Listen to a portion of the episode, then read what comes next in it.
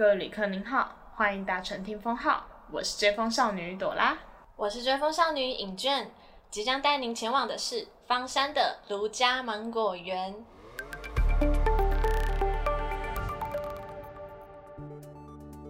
我们这一次的主题是好忙好忙的方山芒果。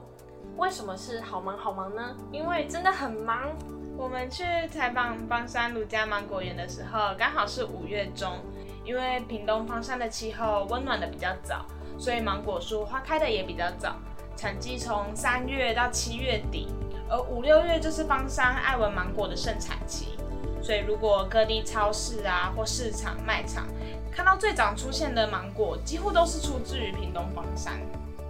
在五月中芒果园最忙的时候，真的很感谢卢家芒果园的老板卢旺生先生愿意拨空接受我们的采访。是因为我们跟卢旺生先生约采访的地点，就是在他们芒果的包装工厂。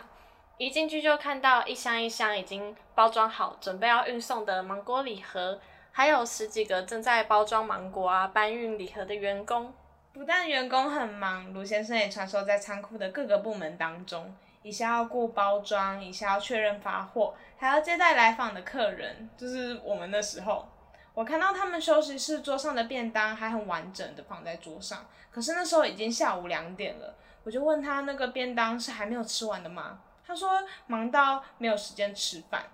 然后他也说就是一天工作时间啊，如果在产产季的时候，从早上五六点去采芒果，回来要分类包装出货，甚至要忙到凌晨一两点才能休息。嗯，虽然他身为老板。但很多事情他都会亲自下去做。前面我们说了那么多，一开始见到卢家芒果园的印象，那现在要来请卢先生讲一下方山爱文芒果跟我们的主题落山峰有什么连接吧？因为枋山就是在落山峰的故乡，那我们的芒果的特点呢，其实在落山峰的部分呢有好有坏。那好的部分呢，它就是在清晨露水的时候，它会把水分就是吹拂干。那水果它含水量比较低的话，那芒果的香气啊、甜度都比较高。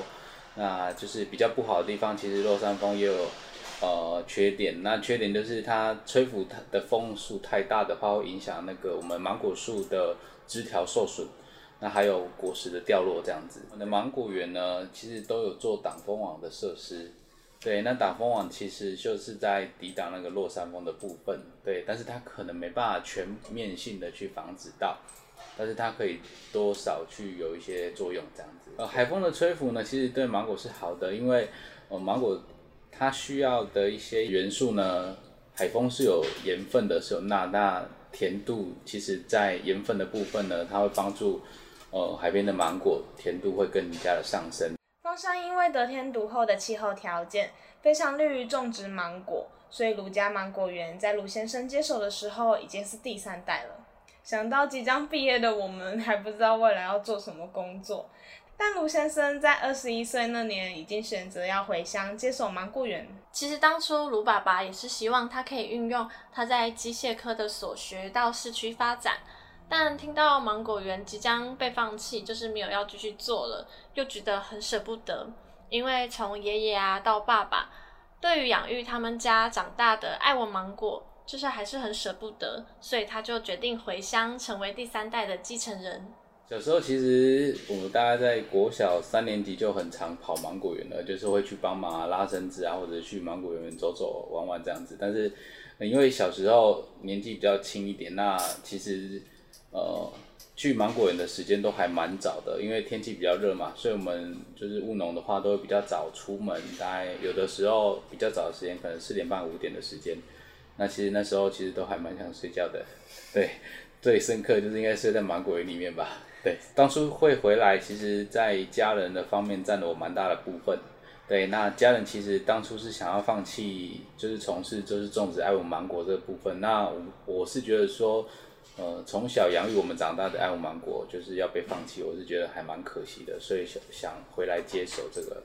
就是这个产业这样子。他希望卢家芒果让台湾各个地方的人都知道，也吃得到，也希望把芳山的爱文芒果推广到国际上面。所以这两三年来，很积极的用卢家芒果的品牌，跟一些香港、新加坡、日本、韩国的销售通路或代理商做推广。从他们的 FB 粉装或是 IG 能看得出来，他们很重视社群行销的管道，让更多人知道方山的特产是爱文芒果。其中有一点让我觉得很惊艳的是，卢家芒果的 logo 设计啊，很新颖，就是有别于一般农产品的。比较常见的那种设计的款式，而且他们很注重包装礼盒的质感，像现在买东西，我们都会很注重商品的包装啊、美感这些，就是让人收到他们家的芒果礼盒，不但会有美丽的外表，还有甜蜜的内容，就是甜蜜的芒果。那这些包装设计啊、行销推广都是来自于卢先生的想法。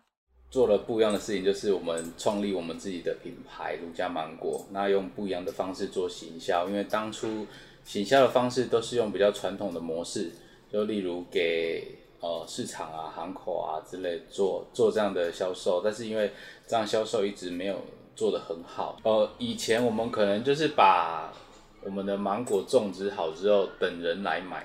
哦，等人来买，因为可能就是人家会就是像一些小贩啊，或者是一些中盘大盘，他们会可能会到产地直接直售，就是直购我们的芒果，所以我们要等他们来买我们的芒果。那如果没有卖出去呢，我们也农民也会很担心，他可能就是呃今天怎么没有人来买我们的芒果？对，那我们的方式就变成说，希望用我们自己的能力或者是自己的销售模式把呃。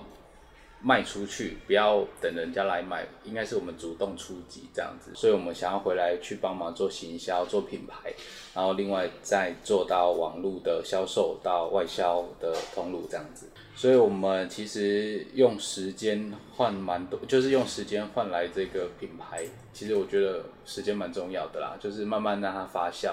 那我们的东西其实种得再好呢，我们也要让更多的人知道，所以我们就是。呃，推广出去呢，让更多人去帮我们做口碑行销，那让吃到的客人呢，去推荐给他的亲朋好友或他喜欢的朋友上面这样子。听卢先生讲了很多他对于种植芒果啊，或是行销做品牌的心得，除了一些基本功是从他爸爸那边传承下来的，但更多都是靠他自己摸索，看国外的讲农业栽培或是销售方法的参考资料。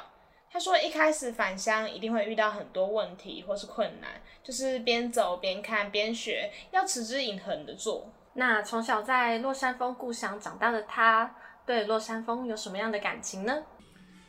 呃，又爱又恨。对，因为落山峰它其实就是也是我们仿山的特色啦，所以就是它有它才有我们仿山爱我芒果的特色，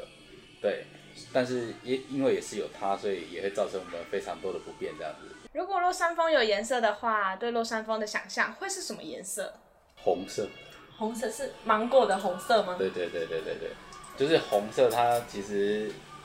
它其实是很漂亮的，嗯，是鲜艳的，但是它也是蛮危险的。除了呼应到前面落山风对芒果的影响，感觉红色也可以说是爱文芒果外皮的颜色，就是很鲜艳的橘红色。但是在方山的路旁啊，芒果园的芒果树，我们看到的为什么不是红色的果实呢？因为芒果都用袋子包装起来，包着芒果的袋子其实也有做颜颜色的区分，比如说黑色的袋子包的就是快要成熟的，而蓝色的袋子可能就是比较晚。才能收成，就是代表不同颜色的袋子能够让他们在果园的时候更仔细的分辨出每颗芒果的成熟度。嗯，在我们正式采访结束之后，卢先生他有开车带我们去离工厂一段距离的芒果园。那他们整个芒果园看起来很广阔，他们是采稀疏式种植，就是园区有七甲地，但芒果树只有六千棵，所以他们的产量不算多。我们也有注意到芒果树有经过修剪，他说是因为修剪枝条可以减少台风的损害，也可以让明年如期的开花。卢先生说到，回来从事农业这份工作，不能只有会种，还要会行销跟宣传，其实蛮令我印象深刻的。就像我们现在所说的斜杠青年吧，很多工作也都是如此。其实一开始我听到“斜杠青年”这个词的时候，不是很能了解，因为以前总是被灌输要有一技之长，但现在的社会跟企业感觉希望你什么都要会，就是达到最高的经济效益。所以以经营方面来说，就是希望你能面面俱到。那最后我们来说一下各自对于芒果的一些想法吧。像我跟朵拉大一的时候是室友，然后朵拉的妈妈都会自己做芒果青寄来高雄给朵拉，那朵拉就会分给我们吃。可是因为我没有很喜欢吃芒果青，然后朵拉每次都会一直问我说：“你要不要吃芒果青？”我已经跟他说很多次我不喜欢吃，但他还是一直问我，他根本就没有记得我到底喜不喜欢吃。因为我也很常忘记我到底有问过谁，我就想说，因为都是芒果自己品，反正我都很喜欢，然后就想分享给身边的所有人。就是我对于芒果制品的喜欢啊，就是像如果就是有水果口味的雪花冰，我就会选芒果口味这样。但是鲁先生的生活中是真的充满了芒果，就是除了他在做芒果之外，他会到处品尝各地的芒果制品。就是，而且他还研发了芒果香肠，就是觉得很神奇，就是很好奇它的味道。虽然现在已经过了芒果的季节，但是还是买得到好吃的芒果干，这是我每次去恒春一定会买的伴手礼。也欢迎大家在明年芒果季的时候跟他们联络，联络资讯我们会放在下面的资讯栏跟贴文当中。如果喜欢我们的节目，请持续关注听风号。欢迎按赞我们的 FB 粉砖，也可以私讯我们对于节目的感想或是意见。面对忙碌生活的你，放下烦闷，聆听风的声音，感谢您的搭乘。